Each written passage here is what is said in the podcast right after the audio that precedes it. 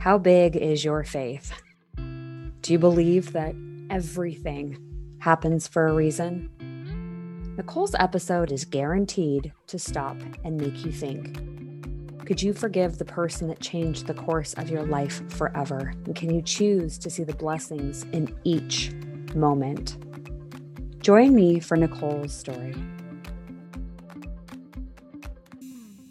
This is the highway to healing.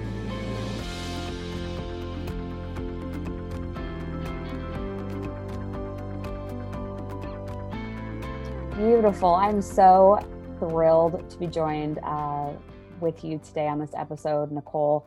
And I was really touched by your story. I love how you have taken what you have experienced in your life and you have turned it into gold. And what I mean by that is you've taken what some may have considered a big turning point, maybe not into such good territory, but you have taken it and actually pivoted the other way.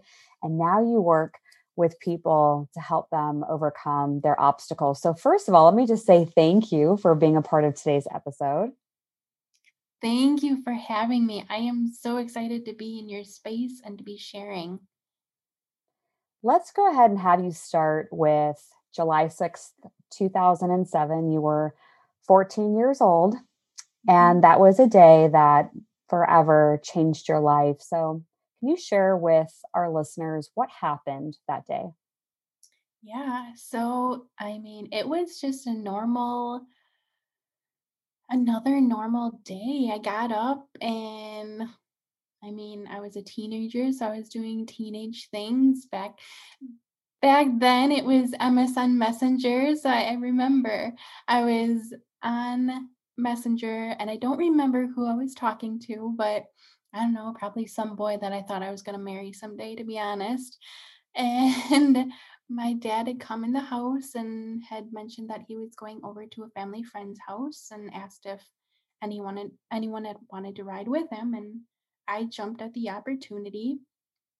And so on our way we were, and they ended up not being home. And so we left. And for some reason or another, he decided to take a different way home than we normally would have otherwise come home.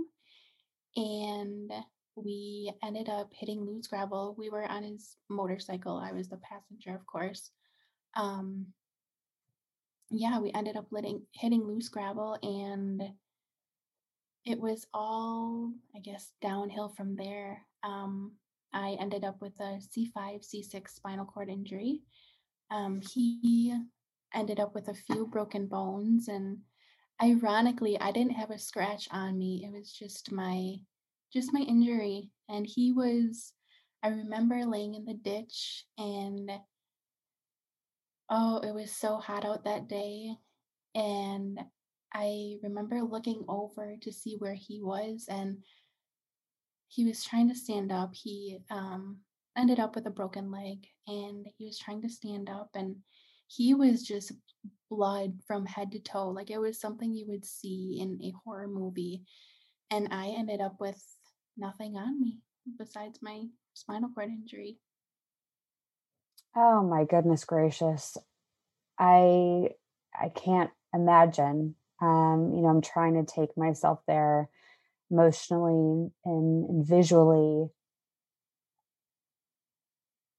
And it's one of those things that you hear and you go, oh my God. But I'm also sitting here listening to this with chills running up and down my body. And I want to ask you, and I don't know if you'd be okay giving me your perspective on this, but I'm going to shoot this out here anyway. Do you feel, you don't have any, scrapes or anything on your body other than the spinal cord injury. And I feel very strongly that you are meant to be this ambassador of light, helping people through their challenges. Have you reconciled in your mind on a spiritual level if this was somehow part of what you needed to do in this lifetime. How do you view the accident and the injury? Oh man, I have tears in my eyeballs. Yeah. At first, I was 14 when it happened. So for the first probably, at least for the first 10-ish years, I definitely didn't view it as something that was meant to happen. I was angry, why me, right? And angry, sad. But now, for sure, I think it was all perfectly laid out, right? From the moment I got up that morning to the very moment that it happened, it was all meant to be. And I agree that seeing as I didn't have a freaking scratch on me and it was only the injury, I totally agree that being that light and helping others through their obstacles is definitely what it was meant for. It was the catalyst, perhaps, to help you see your greater purpose.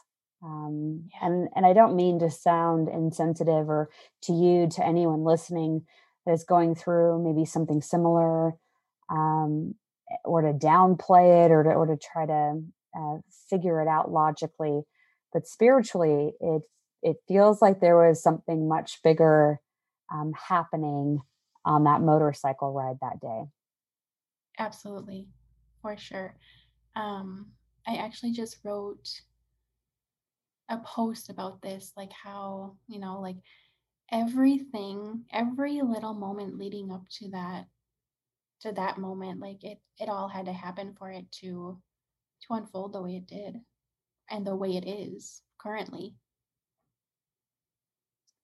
I have to ask you about your relationship with your dad. So he was riding his motorcycle. You had said, "Yes, I want to go with you, Dad. Let's go take the ride." And you were the passenger and you were his daughter. You are his daughter. What happened with the relationship with your father? How did that unfold after the accident? That's an interesting question, and that's not one that I've ever been really asked before, but it's one that I've contemplated. I don't really feel like I ever really had a super close relationship with my dad. But then after everything, even to this day, it's not, the relationship I have with him is not one that I would expect to have with my dad. It's less than, for sure. And I've thought about it. I'm like, I've thought about it, I've journaled about it. Do I hold him accountable? Do I feel like he's responsible? And I don't. I don't feel like that at all. And I'm not mad at him. So I'm not really sure where the disconnect comes in our relationship now. I'm sure he feels some guilt, right? So I don't know. Yeah, our relationship is not where I would love it to be. It's interesting as I hear that, because I've done numerous sessions and looked at dynamics and relationships, and sometimes it appears to be that a soul or a person will be in your life for a very specific reason. And it could be that, on the other side, perhaps he raised his hand and said, "I'll be that catalyst. I'll be the one to usher in this pivotal moment in your life."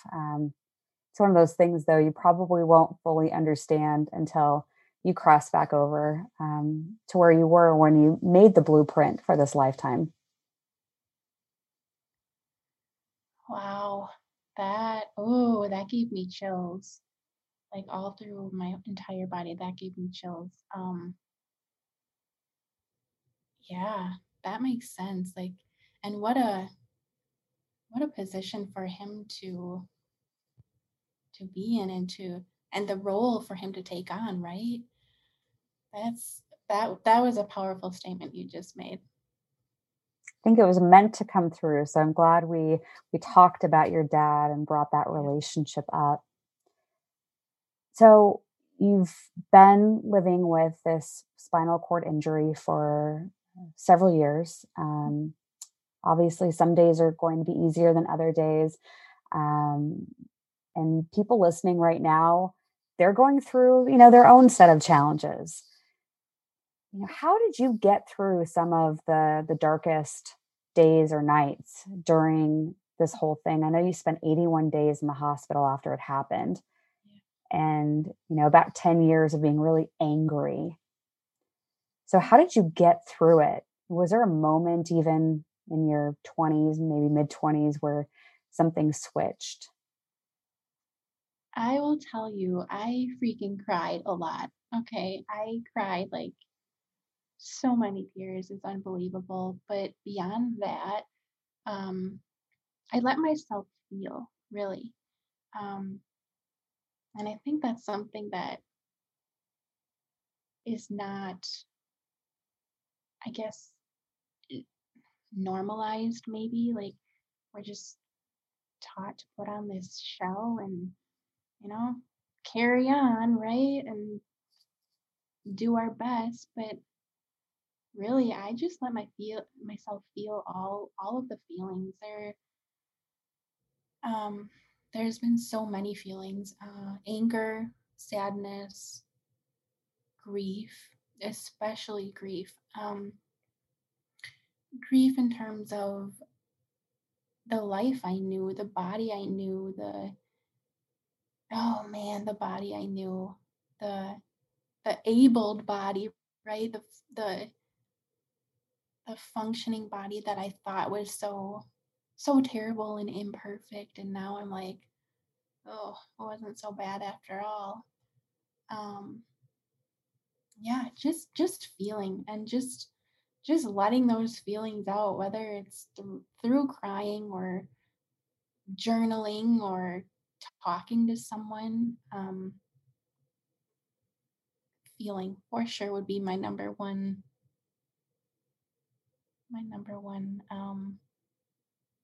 way I got through things.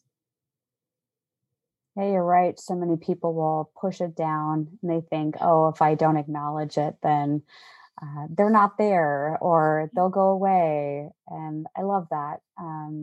Honoring the feeling, honoring it and allowing it to emerge and come forward so that you can be the observer and allow it permission to go. Yeah, for sure. And I don't know if there was ever really like I guess there was the moment that I was like, holy crap, like that turning point that you talked about, right? And turning it into something positive, something for the greater good. So after my injury, I did all of the things that I felt like I was supposed to do, right? Like in terms of like going to school, graduating, the whole college thing.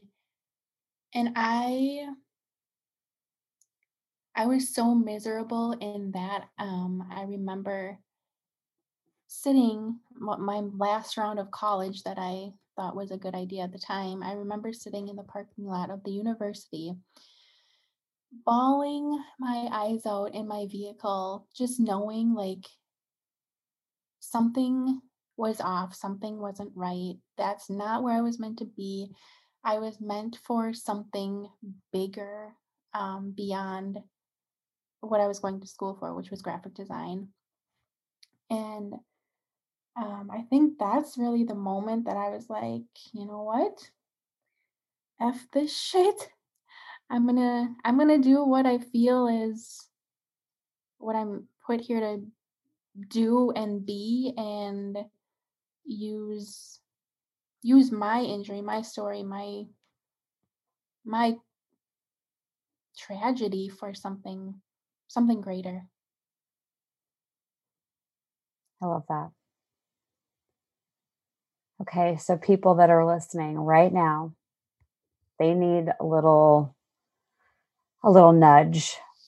They need some assistance, some loving care. So what insight or advice would you give to people right now who are listening that can identify with a piece of your story, or they're in a dark cave, a tunnel, they're having a hard time pulling themselves up and out?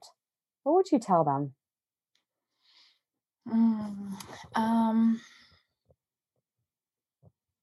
I think I would really just tell them, I mean, it seems so simple, but really to just keep going, that they have a place here, that who they are is freaking enough. Like, it is, they're more than enough, right?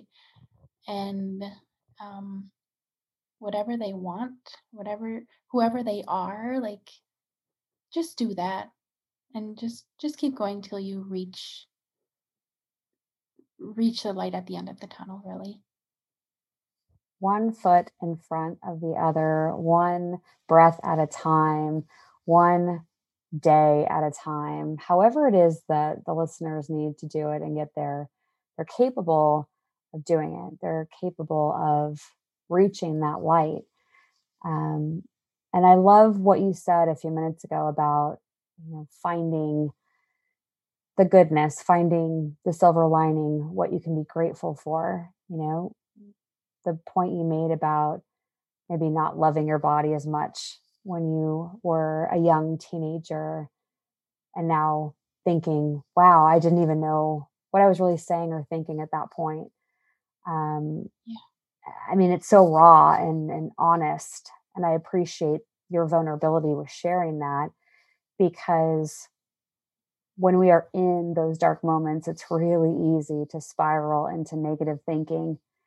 And sometimes it just has to be the moment you're in and not thinking about what's coming or what just happened, but instead, what can you find? What are the blessings that appear in the moment that you are in? Yeah, absolutely. And even, I mean, there's a lesson in everything that happens, people, when I tell people about, what happened, they're always like, oh, I'm so sorry. That's so terrible, blah, blah, blah. And like, I know that they're coming from a good place, but at the end of the day, like, it's not terrible. It's set my purpose into motion. It's made me who I am today. And honestly, I would take like my able body back, but I wouldn't take back the experience for anything. Mm. Chills head to toe on that. It's breathtaking when we sit and pause and reflect on just the divinity and the master plan and how it's led you to now helping other people. And I am thrilled that you joined me today, Nicole. Thank you so much for sharing this part of your life with us. And thank you for your time. Absolutely. Thank you for having me.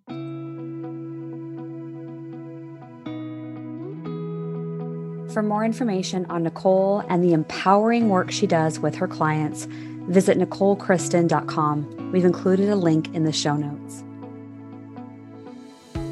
Stories like this one are important to tell. It reminds us that even during the darkest times, we can always find light. We can always choose faith over fear. For exclusive content, please join my Sparkplug members-only community and apply to be a guest on this show. Find out more at spiritandspark.com.